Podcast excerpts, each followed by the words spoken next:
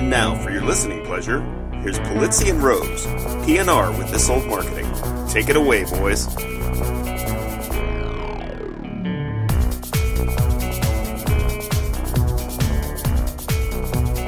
Hello, content marketers. I'm Robert Rose, and welcome to our special holiday episode number 59 of PNR's This Old Marketing, recorded on the last Sunday of 2014, December 28th. Well, the new year is upon us, people, 2015. Whether you're ready to leave this crappy year behind, or you're apprehensive about the big, adventurous new year ahead, or you're ready to tackle 2015 with the gusto of a North Korean dictator going after a cheeseburger, we hope you'll make this year a great one. And we hope you'll make one of your New Year's resolutions to listening to this old marketing and give us a review, won't you? Simply go to iTunes and tell audiences what you think of our little show. We're ready for another 52 for 2015, so help us make that one day of your commute a little more fun, just a skosh snarkier, and perhaps a lot more ready to tackle the challenges of content marketing in your career. All right, let's move into our last show of 2014. And of course, I'm happy to introduce my partner, my colleague, my good, good friend, the New Year's Eve, every day of content marketing, Mr. Joe Polizzi. Happy New Year, my friend. Happy New Year. I can't believe it. We've made it through another year. This is our I first know. our first full year of this old marketing. It's fantastic. I just so love that we are doing this even on the holidays. I, it's what's interesting is I don't know if you're do you listen to a lot of podcasts? I listen to a few. I don't I don't listen to like tens of them. I listen I have like a dozen or half dozen rather. I'm starting I to listen to more and what I realize is that more and more of the regular podcasts take a couple weeks off. I hated that when I when when I I hate that because you can't depend on it being there, and you're like, I also don't love the ones where they basically put together a clip show where it's all the stuff you've heard before. I hate that too. You know, maybe we have an advantage cuz we actually keep doing the work. And everybody else is taking off. Maybe if they they're like, "Oh, there's nothing else to listen to. Let's listen to this." What's that, uh. What's that? Uh, is it the? Uh, God, I can't remember the the the actor or the sports star who said this. It's like you might be smarter, you might be faster, you might be you know able to play the game more, but you'll never work as hard as I do. Hey, showing up is half the battle, right? There it Exactly. is. You know, the one thing I did want to ask you: Have you listened to Serial, the the podcast? I have not finished it yet, but I, I, I sadly it's one of those things because it became so popular. I now know the story, so I didn't. It's already spoiled for me, but I, I did not listen to the whole thing. I got through two episodes and then got you know life got in the way. And Yeah, I'm in. I'm on. I just finished episode two. I do not know what happened so don't tell me. So No, I'm not going to say anything. over the holiday. It's good. It's fantastic I'm trying to listen to the rest of it. Actually, really well put together. Uh, Oh, I mean the production. Those guys. I mean the production th- that they do is just unbelievably. They're so talented at it. I mean, you know, it's all the this old um, uh, this old marketing. American no, Life. it's the this American Life Yeah. guys, and they're just so good at that documentary style. Um, with the music and the cutting away, and they know how to do the dialogue. It's just fantastic. well, have you listened to to Andrew Davis's new show? Have you um, claim your fame? Yeah, yeah, it's That's what he tries It's- to yeah, do. I know. He It's, it's really- wonderful and- the way he I does thought it. he yeah. did a really good job with his first. So anybody listening to that, check it out. It's called "Claim Your Fame," and I think he did a great job with it. So I'm looking forward to to hear in the next episode of that one. So Absolutely. all right, do we do we have a, a any more? Well, it's a slow week? news Do week, we my friend. Yes, it is a slow news week, so we are going to do something fun and special here. We're going to do our annual predictions, um, and we're going to do a little bit of a twist on our predictions, which we'll talk about in just a bit. But we do have some news to talk about this week first before we get to that. Um, so let's get to that. So our first article and first news item that we want to cover on the show is 10 years of podcasting fighting human nature.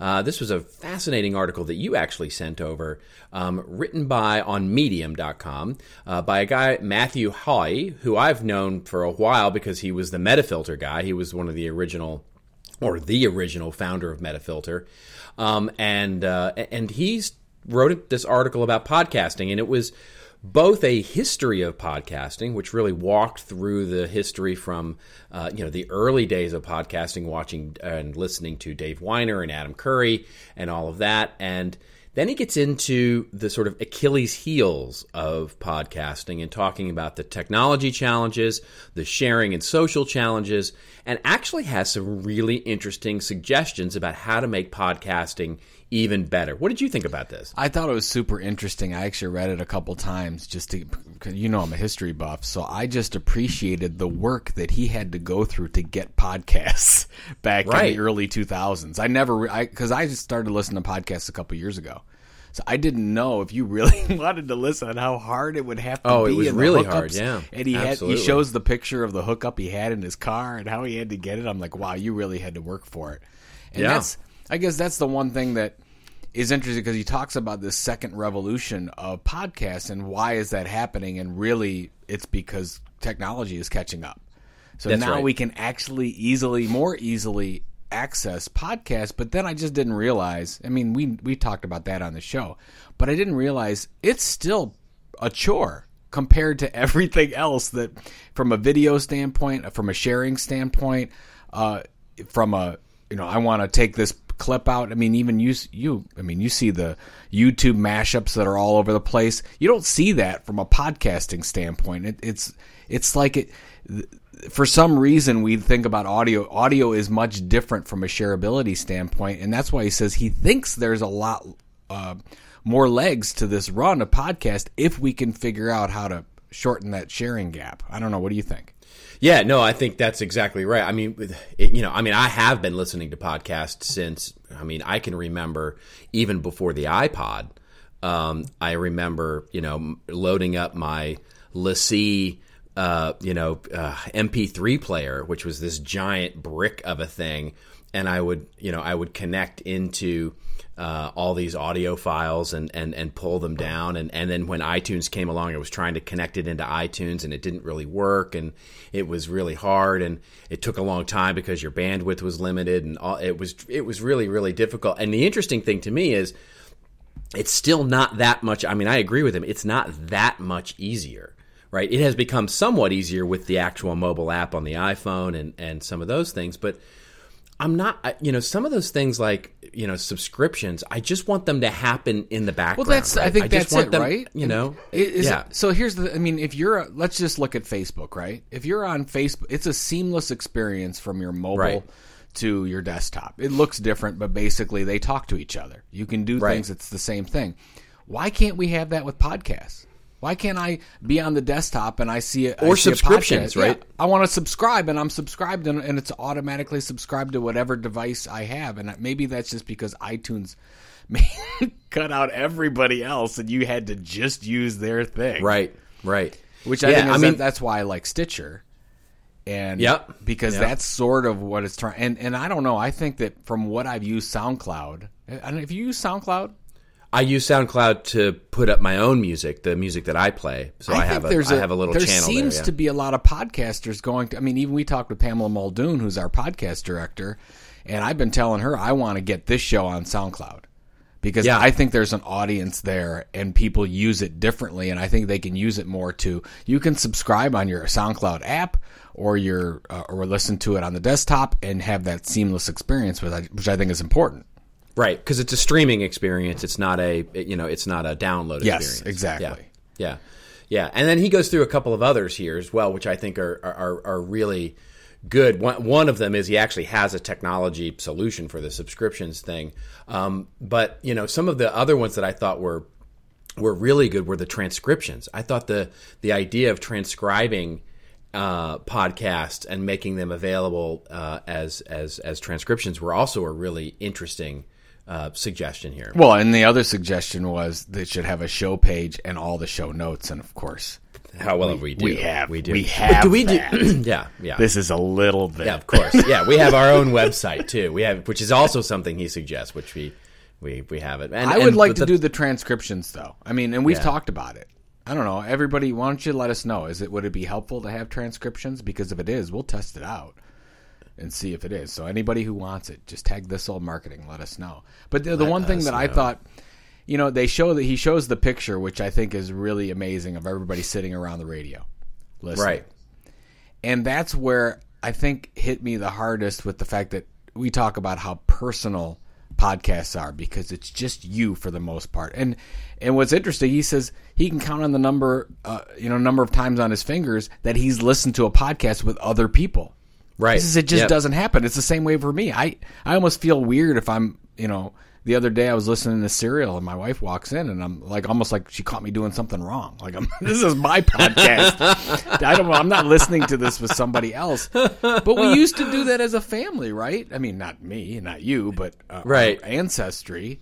But we don't do that anymore. You think that? Yeah, I guess. come well? I, I, oh, you know, look, I, I think audio generally, and this is, I mean, we get into sort of a philosophical discussion here, but I, you know, I think audio is a person, a more personal uh, a, a medium than others, and is is inherently less social. Yeah. Um, you know, bec- unless it's a live performance, in which case it is a purely social thing, right? So that's the real difference. When you know, because I can remember in, as a kid sitting, putting on my headphones, putting on my Boston record or or or Foreigner or the Cars or you know, and sitting and listening to the entire album. You know, sitting Indian legged on my on next to my bed and just listening to the entire album by myself, which was you know, and then running to my friends and talking about the music and all that kind of thing. But then going to concerts and having that social experience. So I'm not sure that that's a problem necessarily. I think it's a very intimate audio can be a very intimate way to connect with audiences on a one-to-one basis that you don't often have. You know, it's very you know, we- we've experienced this, right? Where when we go and do the podcast at, you know, Content Marketing World or Content Marketing World Sydney, it's a very different experience. Mm-hmm. You know, not better, not worse, it's just different because of the live audience aspect to it. And I think that's the more social uh, part of this. Not necess- I don't. I don't necessarily look at that as a problem. I think really the reason that people sat around the radio is because that's all there was. That's what, that's what they're. But I, gue- I guess the thing, I'm just thinking about the shareability of it because even if you look at the most famous songs of their time, whether it was, uh, you know, a Miley Cyrus thing or a Psy thing or a Bieber tune, they were always. It was. It was now that's an interesting list of that. We went from Foreigner, the Cars in Boston to Bieber, Psy, and who else did you just say? Miley Cyrus, man. Oh, Miley Cyrus. but when All you, right. but when it's shared, let, us just now say- you know what's on his, his uh, on his uh, iPod, Hey, folks. Let's not go there. That's too deep. but if you if you think about the shareability of it, it's almost always shared from YouTube. You don't Right, share exactly. the, just the audio. That's right. You share the video. That's so right. I'm trying to think of just that's where I think it's missing is is the shareability of it. People, do, that's why I'm fascinated with Serial because I've never seen something be, being talked about so much and shared in audio format. right. So I don't know. Maybe that's because you can say, "Hey, I'm listening to Serial. It's fantastic on Facebook or Twitter or whatever," but you're not sharing anything. You're not sh- like if I would share if I would share my favorite Bieber tune and I'd share it in, in a YouTube clip. I'd share a clip. I'd share Right. the, I'd share the song on YouTube. But you don't do that in podcasts. I think that's the the issue. I think that something can be done. There's something that there. Well, he talks about that, right? He talks about how there's there should be technology like the GIF YouTube uh, app that allows you to sort of cut and paste segments of a YouTube video and make an animated GIF out of it. He talks about that there should be some app or technology that should be easy enough to do that lets us highlight and segment a piece of the show and then share just that 15 second clip or that 50, you know that 30 second clip or something like that. I think that's an interesting idea. I'm again I come back to the you know most podcasts let's be honest tend to be you know uh, talking heads right and and so it tends to be more conversational in nature and maybe less uh, you know less appropriate for sort of clip sharing but uh, you know to his point i think it would be a really interesting thing to see if people actually would share those little audio bit like this is my favorite little snippet from the you know from this old marketing here's 30 seconds at the point that they were really making that i loved right Yeah, here here's 58 episodes, and I found 30 seconds I liked. right exactly Here it is. exactly exactly well we've had some reviews yeah, but- like that yeah So, anyways, yeah, I think th- what I love about the article, and it's worth reading. Everyone listening to this is there's still so much potential here. That's what I got out of it.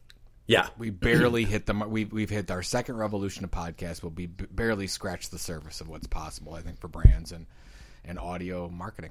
So Absolutely. Absolutely. All right. Our next news item is the inadvertent algorithmic cruelty, which I, have to love that title, even though the, the post is actually a little sad.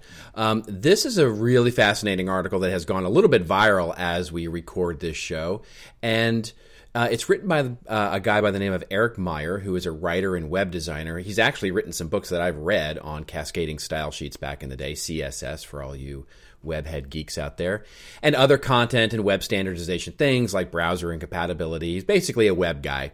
And he writes a blog, of course, and he actually wrote this post last week um, about if you haven't, you know, you must have been under a rock if you haven't seen this. Everybody's posting their Facebook year in review, which is a little app that Facebook put out and has encouraged everybody to sort of take a look at your year in review, which looks at algorithmically your most popular posts, um, the most liked posts and photos, and then puts them together in, in a sort of linear fashion to say, this is basically what you did last year. And he actually had a really bad year because he lost someone, someone died that was very, very dear to him. And his grief, of course, and posting that to Facebook was his most popular post. And so his year in review was basically a review of how he lost this person. And the title of it, of course, which they've also, also algorithmically put in, is What a Great Year It Was. Yeah. And he basically goes into how the coders, the technology people, by relying on the algorithm too much, have really lost a lot of the humanity here. And this, this, of course, has gone very, very viral at this point. A lot of people have covered this, and and he's actually written a post today, which responds to that, which we'll get to in just a second. But what did you what did you think about this? Well, I just I looked at mine and I was like, not a very impressive year. I'm not sharing this. yeah, just I didn't I didn't like the the stuff it pulled. Anyways, I wasn't going to share because I normally don't uh, share those kinds of things. Anyways, but um, I as as soon as the article started coming out, you could see that this was going to be a big problem, and it goes back Right. to the same issue that it's always been. If it's if it's a computer that's doing the curating, it's not perfect. And Right. it will never ever be perfect. And that's why it's a big issue for all of us because we always thought, you know, we we thought that was the savior of social media. Oh, it can we can have this all automated. Well, not Yep. so much, right?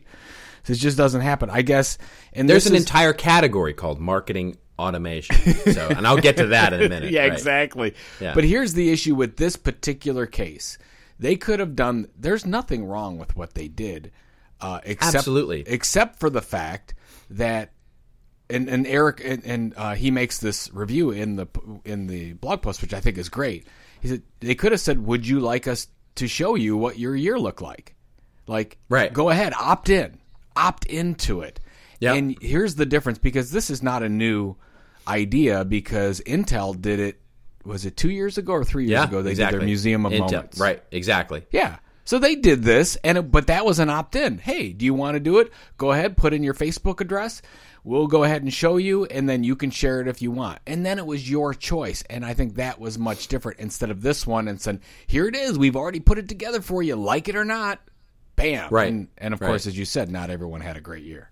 That's right. That's right. Or you know, or they're or they had a great year, but the most popular things in their year were a divorce or a you know a, a, death in the family or something. I like had that, right? 363 amazing days, and you picked Exactly. out the three that were horrible. Well, exactly because they were quote unquote the most pop. I mean, this is you know this was actually going to be my you know before we started talking about it through email about for the show. This was actually going to be my rant or my rave this week because to me it's a it's a it's a lesson in the inhumanity of the algorithm and and the algorithm as market the takeaway for me as a marketer here is just yet again the reliance on the algorithm to give us you know what it, what it gives us in efficiency it takes away in interpretation and empathy right you know from everything right we we've we've seen it happen with advertising you know where you see the algorithmic advertising where a you know a, a, a trip for a vacation on an on an airline appears right next to a news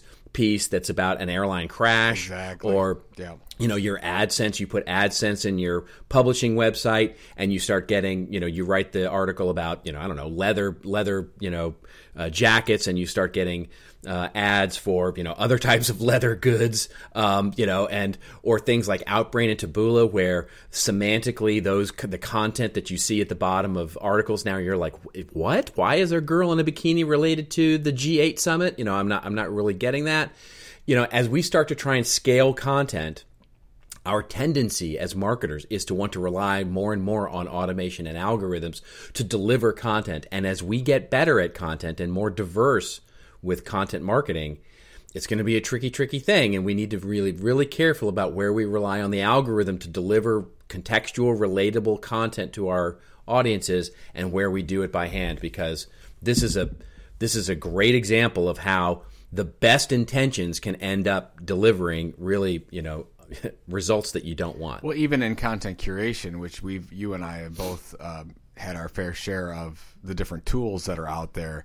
It comes to a point where you can have it automate the process so you can see the types of news that you want to see, depending. So you can make a decision: Do I want to curate this? Do I want to write something? And it can, even pre-populate uh, an edited version of here's the abstract. But at the end of the day, every one of those tool companies will tell you you need a human being Sure. to, that knows the industry a little bit to then put their mark on it, approve it or not approve it, or then edit the abstract. And that's the critical process. So I think that's what the same thing with marketing automation. I don't know what your take is on that, but that's you need human beings in that process. It can get you so far, which is fantastic. It can cut a lot of that human time out. But at the end of the day, we, we can't, there's not a way that I know of to do 100% automation.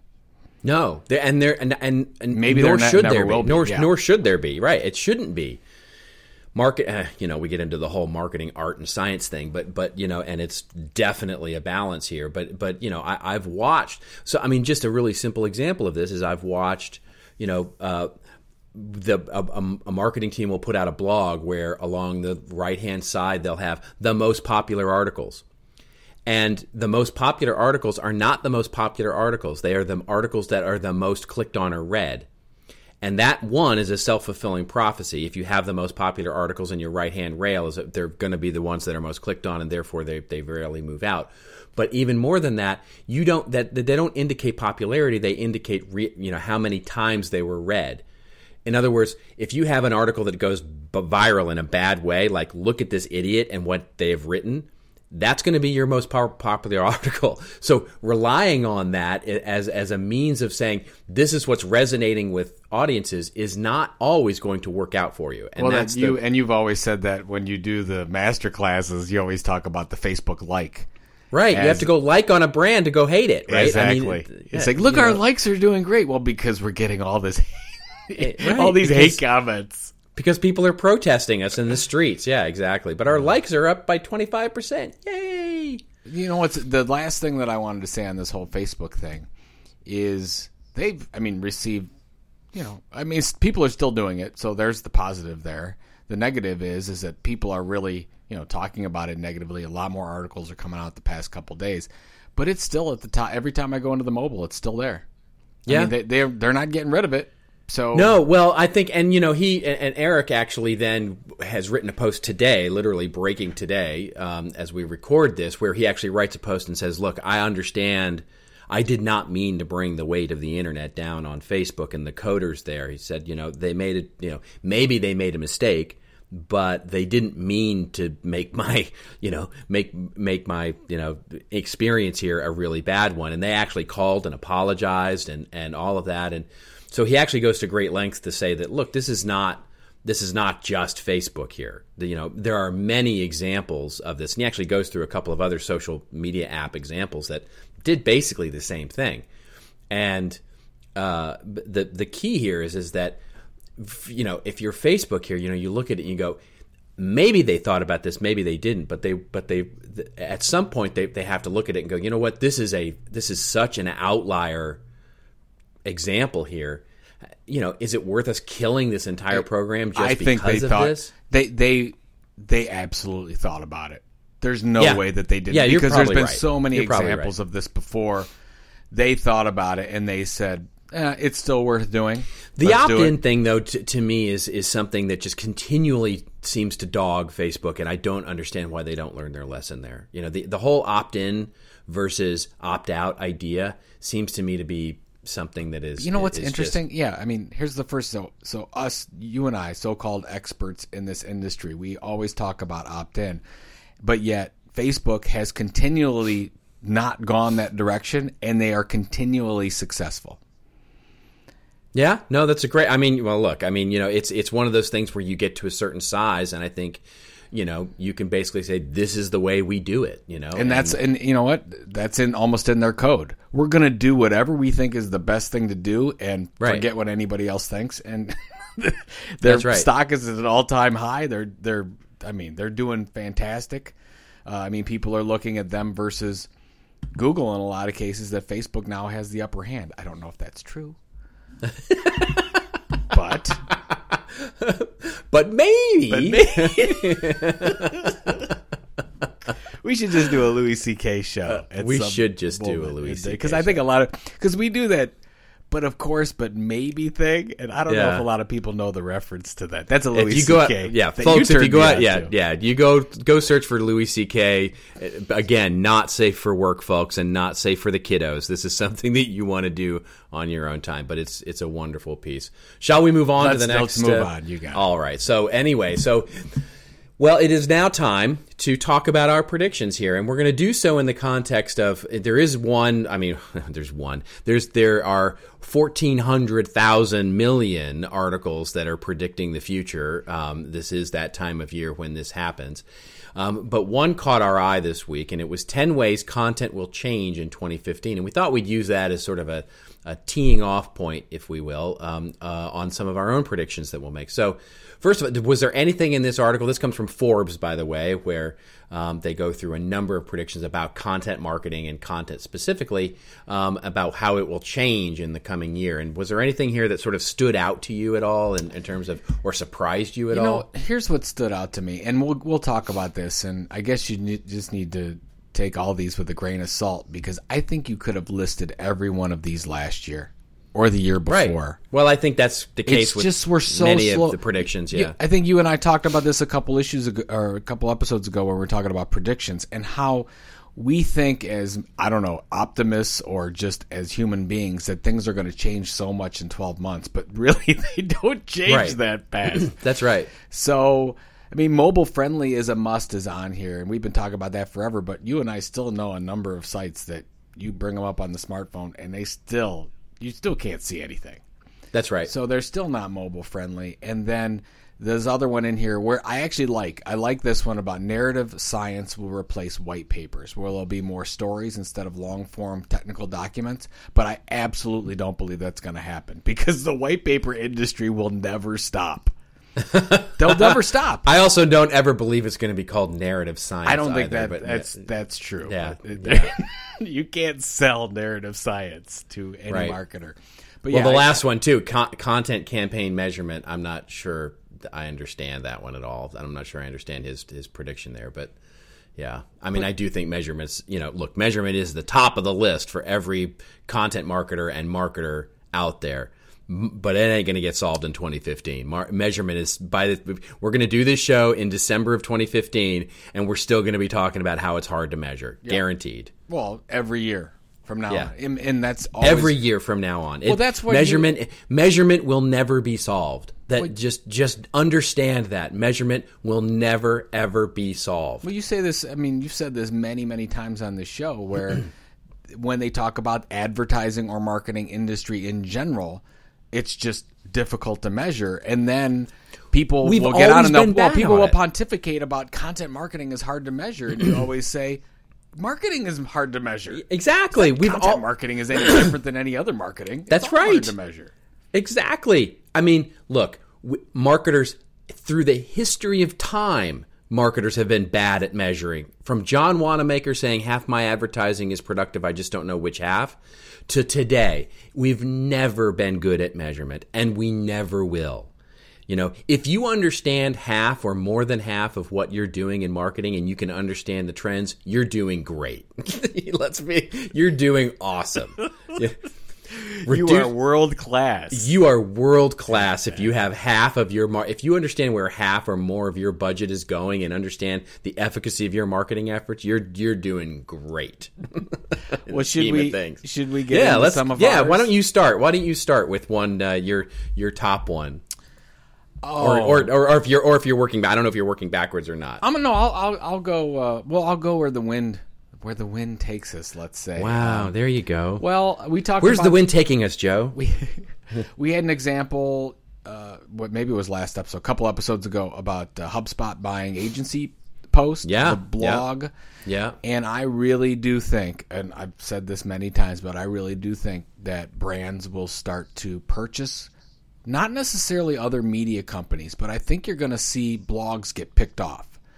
Because in talking with a lot of my blogger friends, um, they still love having a community. They love blog, but a lot of them blog for speaking and consulting and books. They don't necessarily blog for that to be a media business model. And I think they'll get approached by a lot of companies that will purchase them, purchase their community. I think that's right And I think that's going to happen. Now, I do think there'll be media sites, media platforms that will be purchased by traditional brands like your Procter and Gamble's and your Microsofts of the world. I think that's going to happen. I just think it take it takes a long time for those things. It it's not that it takes a long time for th- for M and A activity to happen in what I'm talking about. It's that we're not used to it. This is a different animal. That We're we're much as marketers. We're it's much easier for us just to go out and build something. Oh, let's go get the people. Let's go hire the talent. Let's go put this in-house content marketing team together instead of saying, "Oh, that one over there looks pretty good. Let's get Yep. that." yeah And I think that will happen more, bec- especially as it becomes harder to build and harder to put something together in certain niche industries. I think they'll say, "Well, this one already has a hundred thousand, you know, people in their community. Let's just go get that." So that's my first prediction over the That's a good one, months. and, that's going to feed into one that I have a, a little later. I think that agrees. Uh, my first one is, I think, and and to our the, to the spirit of what we were just talking about. I'm not sure this is something I actually believe will happen in 2015, or if I'm just hopeful that it will happen in 2015. I do think the early adopters here will will start to to make this happen, which is the beginning of the disappearance of digital as a separation in marketing you know, right, you know, for forever, for the last 15 years, marketing departments have really launched. There's the digital marketing guys, and then there's the, I guess, regular marketing people, and there's a VP of digital marketing and a VP of, I guess, regular marketing, and, and all this, this sort of separation between digital and other, but there's no separation anymore, you know, regardless of title. You know, every marketing department is dealing with digital in some form or fashion, and I think I'm just starting to see in some of the really early adopting sort of forward leaning companies the idea of you know what let's join everybody together as I as we restructure marketing in a more uh, content centric customer centric experiential uh, way to sort of create you know the customer experience from the top of the funnel all the way to the bottom of the funnel. This idea that we're all coming together for one purpose which is to really serve and create value for the customer. And I'm starting to see the signs, and I think it'll sort of ramp up in 2015. This disappearance of digital as an adjective for for marketing. It's all digital now, so it's all part of marketing. Do you really think that's going to happen? I don't it- know. I'm I you know I, I'm hopeful, don't. right? I continue. You know, here's what the, here's the thing that, that that discourages me on that, which is I see the big analyst firms like Forrester and Gartner talk about the importance of digital as part of your strategy. You know, that this continuing sort of segregation of digital as sort of this separate thing that needs to be addressed. And I guess for many companies, there's still a lot of companies that I don't see them, by the way, and we work with a lot of really large enterprises. They they've all at this point recognized and taken some action to making digital a big piece of what they do. And by and digital is even a weird word, right? I mean, it's just what we're talking about here is how are you using content across new mediums, right? Such as mobile and such as desktop and such as iPads and, and tablets and cars and other element. Digital is sort of a. It, it, we were talking last show about how cyberspace feels like this old antiquated term. Like to a Doctor Who episode, right, exactly. And digital feels a little like that to me too. It's like digital. You know, it's like when I think of digital, I think of the you know the T90 calculator that I used to have in math class in the elementary school. It's I don't anyway get off on a rant here, but I think we start to see it now. I don't know whether it actually comes true or not. Well, the only thing that we in the in the past few shows we've covered this idea of publishers becoming digital media companies. We Right. talked Oh, about yeah, it the last yeah. show. I'm Yeah, like, what right. what digital media companies? What media company isn't digital? And do you have to call them out as digital? And does it even matter? But you're right. I mean, you you made I, I don't know if it was the last show, but you made the comment of you have the the digital the VP of digital marketing and the VP of marketing. Yeah. Do they Right. Do they work with each other? Is this the same and- company? Yeah, exactly, right? And It's like you you, know, can't and- touch that's digital. You can't touch that. You're like, where's your- where- marketing, yeah, which I guess is right. direct mail and Where right? Where's your VP of print marketing, and where's your VP of you know TV marketing, and your VP? but we used of, to have you know, that, right? We don't any. You're right. It's gonna happen. It's didn't you have? Didn't, wasn't there somebody that was just in charge of like TV? You should know this, Hollywood. I Do you know don't. it? I, I don't. Rem- no, I don't ever remember there being a VP of TV marketing. I do remember in, in, in ad agencies there were there was a guy or a woman who was in charge of media buying for television. Um, who or you know as television became sort of a you know and you see this in Mad Men too right where the one guy is in charge of uh, of of television as a as a new you know as a new but that even became sort of an antiquated idea right Well, here's another one, and this is a hope of mine. Um, I'm going to say that marketing friendly book publishers will be on the rise. And I, it, what prompted this one, Robert, is I give a speech at Digital Book World in New York in January, and my talk there is going to be around this idea of helping the authors build platforms instead of just distributing their book. I believe that book distribution in and of itself is a commodity if you just need to know how to distribute the book you need to know how to get it and a lot of people can do that today. So what are the benefits a publisher can give you when you can publish? Basically people can self-publish themselves and get it on amazon use createspace use lightning source. What is the benefit of a book publisher today? Or what let's say in the next few years? And I think that there's going to be some smart book publishers that will come in and say, look, we will help you actually market the book. Which, by the way, for those of you listening, book publishers don't market the book, they distribute the book. No Right. book publisher will ever say they're going to help you market the book. You're responsible to market your own book, whether you're on the brand side or whether you're an individual, a blogger, celebrity, doesn't matter. So that's why book publishers basically they interview you and make sure that you can actually market your book and they see what your uh, how many fans and followers and subscribers do you have and then they'll they'll come back to you with an offer based on that. I really think there's an opportunity there. I don't have the energy to do it. I don't think we do. You know this company exists. There's a company that does this already, and I won't I won't say their name. You can Google them and find out. But there's a company who does this. I don't know it. Yeah, Who is I, there is there is a company who do, they because and, and the only reason I know this is because they actually approached me. They actually said, you know, so and and basically for and I'm making this number up, so don't quote me on it, but but basically it's it's thirty thousand dollars. What they will do is they will do everything for you. All you have to do is give them an outline and as much of the book as you want to write. And what they then do is they take that and they hire professional writers and Oh editors yeah, to make it. That's make a, it a vanity. Yeah, that's exactly. So yes, and they and they but then this company will actually go out and market it and create a website and and and create a marketing and you actually have to give them all of the revenue you have to give them every single bit of the revenue Yes. So, to your point, there are publishers out there that if you pay them to do it, Right. they Oh, will yeah. absolutely do oh it. you think you think this is actually going to come from sort of I think- companies Yes. I want a traditional book publisher to invest. i see what you're saying i see and what here, you're saying here, but here's the problem here, and I don't. is wanna this go- wishful i think this is wishful thinking No, I don't part. think it's wish. no, it's not. This is not my own personal frustrations that I'm venting out in any way, shape, or form. This any Joe is writing a new to- book, ladies and any like- gentlemen. likelihood to my present situation is, is purely it just it just happened to be there.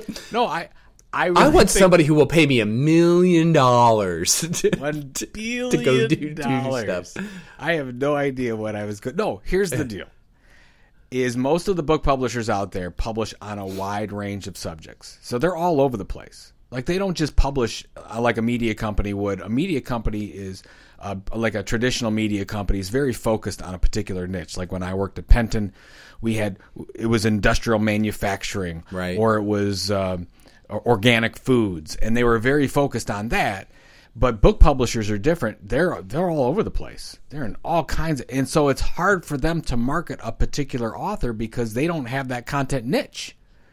So that's where I think that if this came from somewhere, it would come from a media company. Like let's say there was a consumer enthusiast, like F and W Media is a good example. They're a consumer enthusiast publisher. They already have the audience that they could really, and they do this Fair already. You could plug in books fairly easily, but they just they don't do the bookstore distribution. They don't do the other stuff. So I think this could come from the traditional trade media if they wanted to get into that industry. Put the the author becomes part of their platform. They give them more notoriety, and then they sell the book as well, and it's a win win for everybody. That's a that's a great point. All right. So. Yeah, I I like that. I like that idea. This is yeah, nothing Yeah. to do with me personally, Robert. Let's remember this. All right, my next one is, and this is sort of the anti prediction, which is I do believe that next year will be the year of mobile, bum, bum, bum. And I think there's going to be a preoccupation with it. I think there's going to be so much noise about developing mobile and content on mobile and mobile experiences and mobile, mobile, mobile. I predict that other areas, such as we've discussed on this show before, like print, um, will be a huge opportunity to differentiate for brands. And my prediction is is that the really successful initiatives in 2015 will not be mobile. Mobile will have so much noise and so much sort of um, extraneous effort put toward it that the really cool, interesting, differentiating content experiences will not be mobile. They will be something else. I think that you can take this one to the bank. Yeah. I mean, I, I have no there there is no doubt in my mind. Well, first of all, for your first part of this, that's been the last like 10 years everybody's been talking mobile. So yes, of course it's go- of course it's going to happen next year. But the the idea that it's very hard to tell a story, an ongoing consistent story on a mobile device that people actually pay attention to. I think you're absolutely it's got to be in audio form. It's got like like what Airbnb did with their Pineapple magazine launch. Right. I think right now, I mean, I don't know what the results are going to be, but I think it's brilliant. Of Yeah. course, it's brilliant. I mean, if Yeah. you want to get somebody's attention and you want to, you know, deliver it to them that they'll actually look at it, yeah, print's a pretty darn good way to do it, and it's been that way for a long, long time. Uh, now we've we just talked about the whole podcasting thing with audio. So, is there something else? Is there, so we can talk print? Is there audio? Is there is there something else that you think is going to? Yeah, I, th- I well look. I don't think the I, I think there's there's been a sort of move away from the idea of desktop experiences, and I think that you know we'll see if that that continues that that trend. But I, I do believe that there's there's still opportunity there. But I actually see, you know, whether it's through a Amazon style, you know, television series or Netflix or you know video or events. Uh, you know, there are so many other ways to to create customer experiences that don't have to do with people staring into their you know in, into their mobile device. That I think that the the really interesting ones will not be about that. I totally agree with that. Take it to the bank.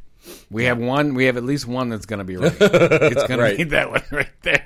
All right, what's your next one? All right, my next one, and this has been happening already, so this is not a new prediction, but I really think that we're going to see more companies adopt, especially enterprise companies, is the idea of the rise of the employee as part of the marketing team. This is huge. Yeah, I think that as human resources are taking people in, they're already looking at you know what how are they um, creating content already on the on the web? Uh, how what are their social media properties like? Are they blogging? Are they doing things? But then there's an uh, setting the expectation, and we already know this. There's some companies we work with that that part of the employee agreement is that they need to be a marketer.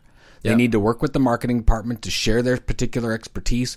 We know a number of engineering folk, focus companies that the engineers are required to work with marketing so that they can have stories to tell on the blog on an ongoing basis and to educate customers. So I think this will continue. And I don't know when it's going to happen, Robert. I mean, we're probably years away, but I think that the idea someday, the idea is going to be that if you become an employee with any company, it's just a pure expectation that you need to help market. And I don't think that was the case before. I think that's going to be the case, and I think we're going to see a real move in this area in 2015. I think that's exactly right. I think that's another one you can take. Take it to the bank. Take it to the bank. Cash it in. put it in your IRA. I don't know why I just did that. it's because we're recording this on a, Sunday, morning. Yeah, there I've got go. my second cup of coffee here in front of me. you know, All right, I'm going to Prince. I'm going to merge my last two. Um, uh, one for the sake of time, and two because as I read them, uh, they're they're really related to each other.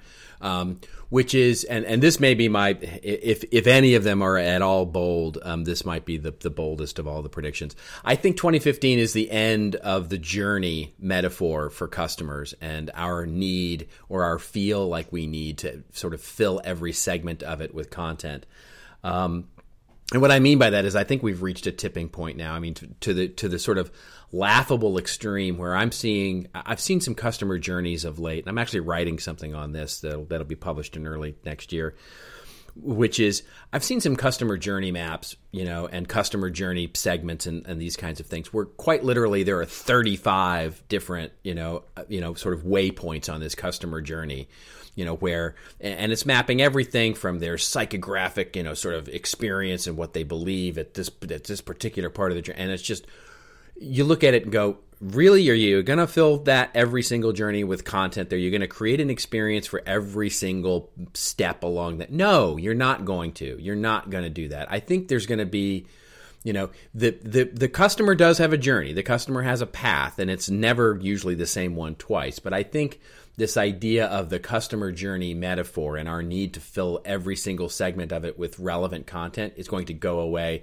And out of that comes a new much simpler approach to creating content at really a a value. Where do we need to create value for that customer? Is it in driving you know them awareness of our approach? Is it really to help them understand why we're different? Is it really to create trust for loyalty? You know those sort of core pieces of value that we can deliver to our customers there's going to be a much simpler and more scalable quite frankly model Boy, I want that's a great thought, which I have full confidence will not happen. because,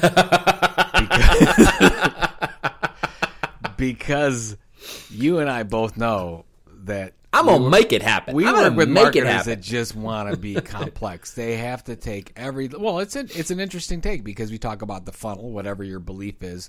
You know, we have our hourglass funnel. You have all kinds of other funnels, Yeah. buyers journeys, whatever. And they, you know, you feel oh, we have to have content for every area, and yeah, you're right. I don't think you. I don't you don't think- nobody because you get overwhelmed and because Right. you just don't you can't follow the customer journey anymore. You're right. That's right. You nobody does, right? And you know, and we've all seen the squiggly line that's sort of, you know, it looks like a bird's nest, and it's like this is your customer's journey, you know. And when we've seen that, you know, Andrew Davis makes fun of the funnel when he goes through his his really awesome presentation when he talks about sort of non-linearity of the of, of the, customer journey. By the way, his presentation where he comes to the he bought Meat Loaf tickets and how he got to buying Meat Loaf tickets is is pure genius. it's Because he, wonderful. he It's- was talking about he I think he was talking about making meatloaf, yeah, right? That's He was- exactly right. He was he was looking for recipes about making meatloaf and then just by happen he saw a thing for Meat Loaf and then he went to the concert. it's wonderful. Yeah, it's like it's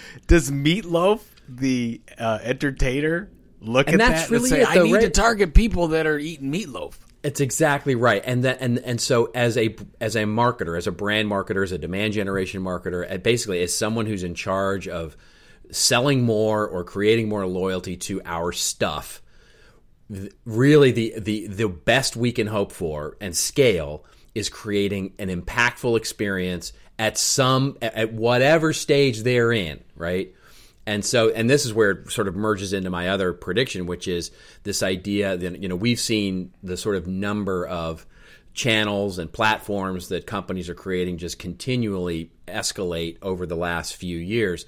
And I think we've reached the pendulum penultimate part of that. I think we're going to start to see it swing back now where brands are going to start to converge on fewer platforms in other words fewer you know in other words reduce the number of websites or blogs or content platforms they have to try and address all those customer segments and rather make the few that they have more impactful I like it. So Yeah. I'm gonna I'm gonna finish up with this one, and I want to get your take on it because the there was an article that was sent uh, from our good friend Mark Tennant uh, who is a Clevelander on a, and a follower of the show, and he sent this article from this is from Huffington Post Business. Uh, and Andy Betts wrote this called The Economics of Content Marketing in 2015 Investment Tipping Point. And the reason why I'm talking about this, there's a section that I wanted to get your take on, which I think is absolutely true. But Andy talks about this uh, research project from the Economist Group where executives and marketers' uh, ideas of what content should do for the organization are very very different. And he says this is this is the critical part. They're, they're so misaligned that if the, unless these two groups come together there's going to be a problem. And basically my prediction is we are going to continue to see a problem in this area in 2015 where executives think that content should do one thing and marketers think it should be doing something else. Yeah. because i think marketers are terrible at educating and communicating this back to the C level yeah. And we've always been this way, and we continue to show them, you know, Google and you talk about this all the time. Hey, here's a chart that goes up and to the right. It means we're doing well. Yeah. Leave me alone type of thing, which you right. can't get away with anymore. But I thought this was interesting. I wanted to get your take on it. So the Economist Group study says that executives judge content based on its notoriety and distinctiveness, while marketers focus on commercial performance and sales and because these are two, these two are so aligned, these groups aren't getting on the same page, and we're going to continue to have problems looking at what the return is of content in the organization. Do you agree with that? I do. I do, and I think I think there's a couple of things that are that are factoring into that. I think one is the sort of myopic focus by most C CEOs, quite frankly, on short-term results. Um, and this is a this is something that is certainly not novel to to us and, and discussing this. This is something that's well a well worn discussion in in many of the business strategy um, circles that are, that are that are talking about the sort of really myopic focus on short-term results and how that's that really discourages innovation. It discourages long-term focus on product development and marketing and development of the business. And and it's really really hard for entrenched businesses to get out of that sort of quarter by quarter focus, and that's a hard thing to do. Um, so that's one factor I think that, that that that's in there. The other is sort of, and we talked about it, sort of the the marketers' inability right now to convince um, their peers and the C-suite that it's not an algorithm, that it's not a science, that it's not predictable. Um, and that there are that there are things at work here in marketing that are as by the way simultaneously marketing's remit expands in other words, it's not just feeding leads into the you know the shopping cart anymore. Marketing is now responsible for customer service and customer loyalty. Yep. The more engaged customer, the customer that will share the story across all the social you know social channels that we just don't have the capacity to be on, and all those you know it, basically uh, customers and employees must be the scalability of our story and the way that it's shared across the the web and digital and and all those things and the C suite really, really struggles to understand that. And we're not very good. Marketers are not. And I'm hopeful that we can help at least make some of those. I mean, that's really what we do. I mean, we're, you know, the, the, the consulting and advisory stuff that we do is all about, you know, ultimately making that case of why things are changing and what they're changing into. Um, and that's the, you know, goodness gracious, that's my BHAG, right? That's that's I would love to be able to convince every CEO that marketing itself is changing. You know, it's not just content marketing is this new hip groovy tactic. It's marketing is changing and the business must change with it. I think that I think that if you know, to your point about simplification, this is where we can get we can simplify it on the fact that what if we just showed the value of having an audience? Yeah. Well, that. Oh my gosh, I'm just I'm writing on this as we That's speak. It, right. I'm writing a right? white paper on this. This exact topic at the moment. I'm writing a white paper. Well, this is what this media. Exactly co- this is what media companies do. This is what we do. We look yeah. at a subscriber and what the value is of one particular subscriber. You can do this. Any company can do this That's with exactly enough time right. and enough data. And we all have the data. We just need the time to put into it. And I think that's what I'd like to see. And that's, and of course, Even that's just, your focus, our focus. That's what we do. To build an audience, what is the value of that audience? We can show that to the C level. It's, it's, I mean, when you look at, and I know I harp on this, but but you look, uh, but the reason I loved what Julie Fleischer is doing at Kraft is not because of the content is so cool, and the content is cool that they create, and it's wonderful, and it's sexy content, and it's you know it's really well done, beautiful, all of that. The value that it creates for the business has nothing to do with lead generation or lead nurturing or SEO or anything like that. It's all about the data. She now has first party data on her customers, on Kraft's customers, that no other company in the world has. No research company, no data company, no credit card company, not she's got first party data that is differentiated and that first party data is valuable it is differentiating for those brands that need that insight into what those and customers it's telling do. it well it's guiding the future of their company which products they should be creating Exactly. from an r&d standpoint which media they need to be buying how they need to talk about communicate with their customers outside of the content they create i mean this is that value is is critical uh, to the growth of the business broadly speaking not just from you know a cool seo awesome new way to engage customers and get more likes no that's value to the business deep foundational value to the business so as we go and uh, we'll wrap this up because i know Yeah. we want we don't want to go too far over an hour no, here right, which we're going to exactly. do but uh, i just want to i just want to let everyone know that we did not say anything about native advertising in we all didn't our predictions oh how about that isn't that something that's pretty awesome Hey, let me do the sponsor message. Yeah, and Then we'll absolutely, get on. we So, hey, we love our sponsors. Ding, Hey. ding, ding. This old marketing is sponsored by Acrolinx. Builds Acrolinx builds enterprise linguistic analy- analytics software. Can't even say that. Say that four helps brands fast. intelligently translate and manage their content in multiple languages. If you work with a global audience, and we're all global in one way or another, you probably need to look at this. And what I love about what Acrolinx is doing right now, they're promoting a new ebook called "Speak with One Voice." how to gain competitive competitive advantage in the content era. It's a fantastic ebook. it's really great it's fantastic Would you call this narrative science? I don't think you would, Robert. uh, I, we're just going to call it a helpful ebook that you should check out. It answers Exactly. questions such as how you can make your content stand out, how you need to speak with one voice to your customers and prospects. You need to check this thing out at bit.ly.com slash PNR dash acrolinx with an X and the number two, PNR dash acrolinx two. Register for it there. It's free. They're going to ask you for your first name, last name, and email address. But I'll tell you what, it's completely worth it. We love the folks at Acrolinx, and thank you so much for sponsoring, especially of our end of the year shows here of this old marketing. Absolutely. Thank you, thank you, thank you to AgroLink. And it is, it really is a, a, a fantastic uh, white paper narrative science. And we're not just saying that because they not paid us to say it. Absolutely. No, absolutely not. Absolutely. All right, folks, it is now time for your favorite part of the show, our rants and raves sections, where Joe and I go off on a little bit of a rant or a little bit of a rave about something that gives us a little bit of snarky, narky, narky, or love, love, love. And uh, this time, I you've got this old marketing again. Uh, Oh, I need know. to- I'm I helping you catch out, up. brother. You are helping me I'm out. so you, yeah, you're going to go first. This and we've got two short ones, I think. Yeah, this, is uh, super short. I just wanted to call it out because, in the spirit of your holiday commercials that you loved on last episode, I saw Yeah. this one from IKEA. It's the IKEA Christmas commercial. We'll put it in the show notes.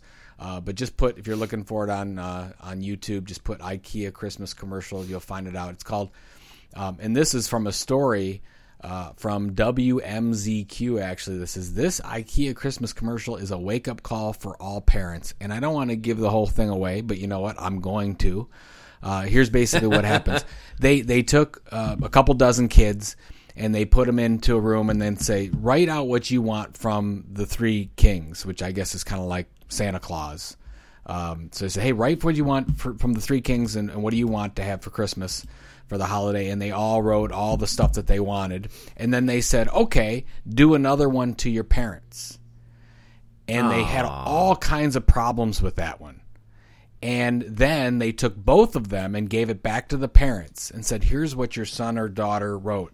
And the three kings was all the stuff like, I want a video gaming system, I want Lego, I want all this Right. other stuff.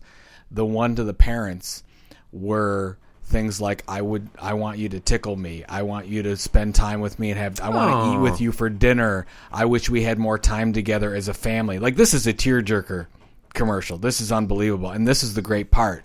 They asked the kids which one is more important to you and almost to a T the kids said uh, forget the one to the three kings. I want the one to go to my parents. That's the one that's most important. So, you know, these are kids, and we talk about all this commercialism, and this is really good for IKEA, right? Because basically they go back to say, make it, you know, make it your home, make it your home, and spend more time with your kids go. at home.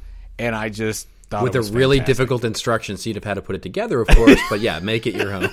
yeah, it's just it's a mess on the floor, but you can play with it. What's your uh, what's your all rant, the, uh, all the parts of your life laid out on the floor. Uh, mine is a very short rant. Um, so this week, uh, in in addition to the wonderful Facebook uh, sort of thing that went viral, um, a, a little another little thing went a little viral, which was uh, for all those who love uh, Neil deGrasse Tyson, who is sort of a geek hero, science guy. And he, uh, over the Christmas holiday, was tweeting out a few things. Um, and he was pointing out some of the things that aren't necessarily uh, Christian, as it were, as much as it was sort of important moments uh, on this particular day, December 25th. And one of the tweets was, you know, what do Muslims and Jews call tw- December 25th? And the answer is Thursday. Um, and another tweet he had, you know, on this long day long ago, a child was born who by age 30 would transform the world. Happy birthday, Isaac Newton, born December 25th, 1642. And he, he had a series of these. And it, he just got like fire lit. I mean, it was all these people who were, you know, insulting him and saying, how dare you, and all this kind of stuff. And interestingly, to me, what the, the the rant I guess that I have here is not you know the fight because I, I don't it doesn't matter what side you come down on on this thing I just thought they were interesting tweets. And you know normally I would just say you know just lighten up you know Francis that sort of thing. But the the I guess the the thing that annoyed me is the feel that the some journalists have that they have to that this is a story that this is somehow uh, that the the the discussion between Neil deGrasse Tyson and a few people that have you know four or five followers who are calling him names and telling him to shut up nerd and you know and and they're basically little trolls who are who are who are who are really just not really having a discussion with him about this but really just sort of you know lashing out that this is somehow a story. And this is i guess where i you know sort of come back to some of the stuff we talked about last week and we've talked about this before which is why why are we why are we elevating this discussion through social media into something that is worth you know talking i mean if this happened at a bus station or if this happened in the, in a theater or if this happened at a conversation at a uh, at a concert or something nobody would have it would never nobody would care but because it happens in some place where we can copy and paste the text and the fight it's almost like we go fight, fight, fight. Oh, and let's all stand around and look and pick sides and figure out what we want to do. And and to me, it's this sort of battle for clicks and and and eyeballs, and it's just sort of I don't know. It just feels slimy to me. I, this is where we're at, though. I mean, I know. did the same thing with the Sony hack, right? Yeah. It was like this is what we thought. Vanity was it Vanity Fair said this is what we think is newsworthy, Right. and I think that I don't know if I, I would imagine he expected this to happen. He's got an audience. Of You're course he to start did, doing. yeah. he expected this, and this is probably exactly what he wanted to do. Yeah, he did not apologize. By the way, he basically said, you know, uh, his tweet, his sort of tweet that summed the whole thing up was basically, uh, you know, imagine a world which we're all enlightened by objective truths rather than offended by them, and which is, you know, again, it's you can take that as inflammatory, or you can just basically say he's saying, you know what? We, I mean, we talked about this with the sugar string. This is Neil deGrasse Tyson saying, you know what? This is what I'm going to say. So shut up if you don't like me. You know, that, and, and and which is fine. Like Yeah. him or don't like him, fight with him over Twitter or don't fight with him over Twitter. I, I, I don't care. I guess I just don't understand why it has to become a thing. Why it's a story. Why this needs to be covered. And, and I guess that's my that that's my rant anyway. Yeah, we could name a lot of people that I don't know how it became a thing. but it just did. True enough. Yeah, True that. exactly. Yeah, absolutely. Hey, I'm with you, Yeah. man. I'm with you. Yeah. All right, let me do uh, let me do this old marketing, and we'll get out of here. You know, this All is right. um, this is an interesting example. Uh, a company called Tealium, and it's not an old marketing example, but it is an older um, way to look at, uh, maybe a more reminiscent way to look at how we can publish stories. So I received this uh, a book, which basically, if you can picture a little golden book, did you did you ever read? Little Oh, of Books? course I read the Little Golden Books. So they our friends, favorite. yeah, our friends at Tealium. So I know Eric Bratt. And I've known him for a long time, and he's VP of Marketing Communications over at Tealium. And I, I had the book. I did some research on it. Contently wrote an article on it, a really interesting Q and A that we'll put in the show notes as well. And they they told a story on you know marketing communications, and they, it called it's actually called "Taming the Digital Marketing Beast," and it and it's a uh, uh, colorful, uh, animated, uh, basically little golden book.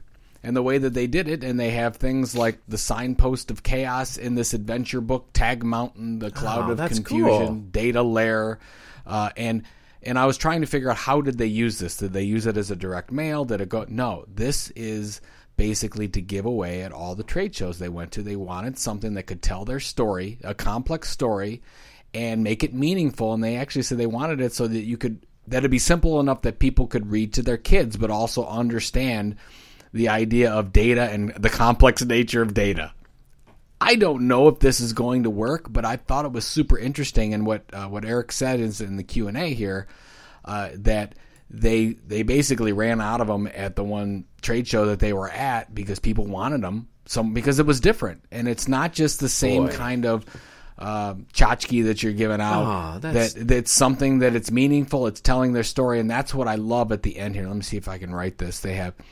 Uh, he says these so lots of characters that they have. They actually have some stuffed animals and things like this around it too. But they, Eric says these characters don't represent our brand, but they are a way to tell our stories in a complex and interesting way. We've got a number of major shows coming up, and soon we'll be able to put some hard ROI numbers to them. So they're going to write a whole series of of kids books, or it looks like kid book kids books, but for adults around this whole golden book if thing. they can create i don't know and, and and i'm taking this i'm assuming that this is their goal but but but and and maybe putting words in their mouth so apologies if i am but if they can take something that is complex as what they do and i actually know what they do because i've i've i've, I've, I've i know the company if they can take something as con- and and and the practitioners of that in brands who actually have to make you know the the related content and what they do and data and connecting all of those things and e-commerce and those things which is a highly complex job. And we all struggle with this as sort of you know i mean it, it's been you know telling our moms telling our uh, our sisters or brothers our kids what we do for a living if they could make a book that is compelling enough for parents to read to their kids so that explains what they do for a living, what they do for a job, but also makes it engaging enough for that child to want to listen to that story as a bedtime, that Isn't that that's something? huge. That is just that is wonderful. See, I, this is the first one. So I have it in my hand. I'm holding it right now. Taming the Digital Marketing Beast. But on the inside back cover, it says, How many of these Tealium books have you read? And I know they haven't produced these yet, but these are some great ti- titles Of Tags and Men, Ziggity Zaggity Quickety Taggity, Oh my god. Mr. Tag, You're It, That's Margaret and the. Holy Grail of Marketing. Uh, you know, ones and zeros are our heroes. I mean, it just. That's These wonderful. are fantastic. That's just it's wonderful. really quite creative. That is hats off to. Eric and the team over there, and uh, I, I hope we see some uh, some return on this because I like what they're doing. Oh, absolutely, absolutely. All right. Well, what's uh, what are your New Year's plans? Uh, we so we have a group of friends that we go out with not on New Year's Eve, but on New Year's Eve Eve. Uh, so we've been doing that for quite genius. a few quite a That's few years. genius. Where yeah, we'll go out. We'll go, we're going out to a to an awesome dinner, fun dinner.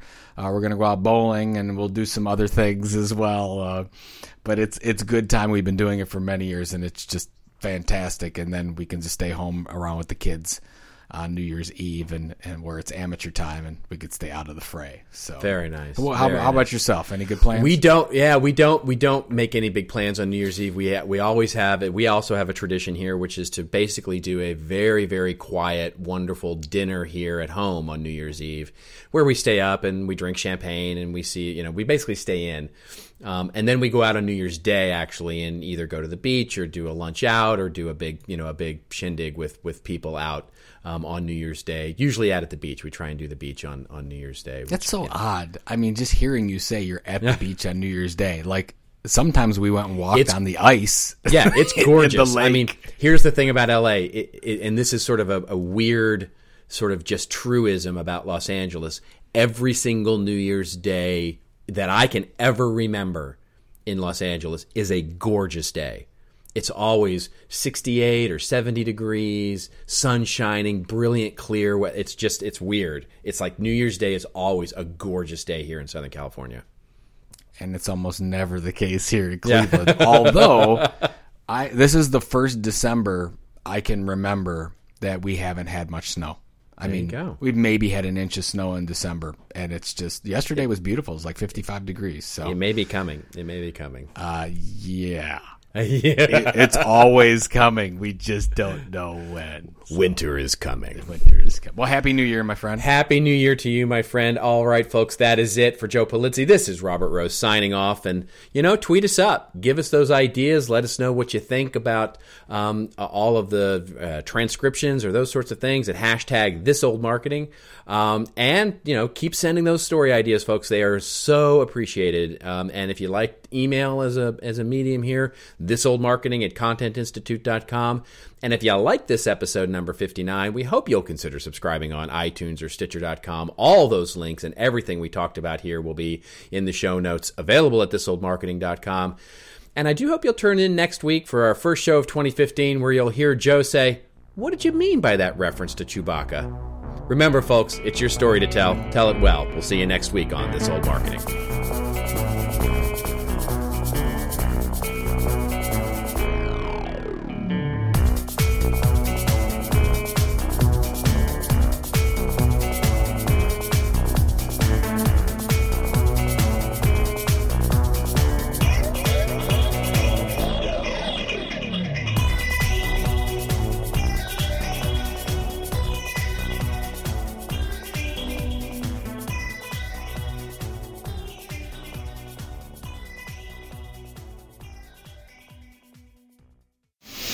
This show is part of the CMI Podcast Network. Check out all of our shows at ContentMarketingInstitute.com.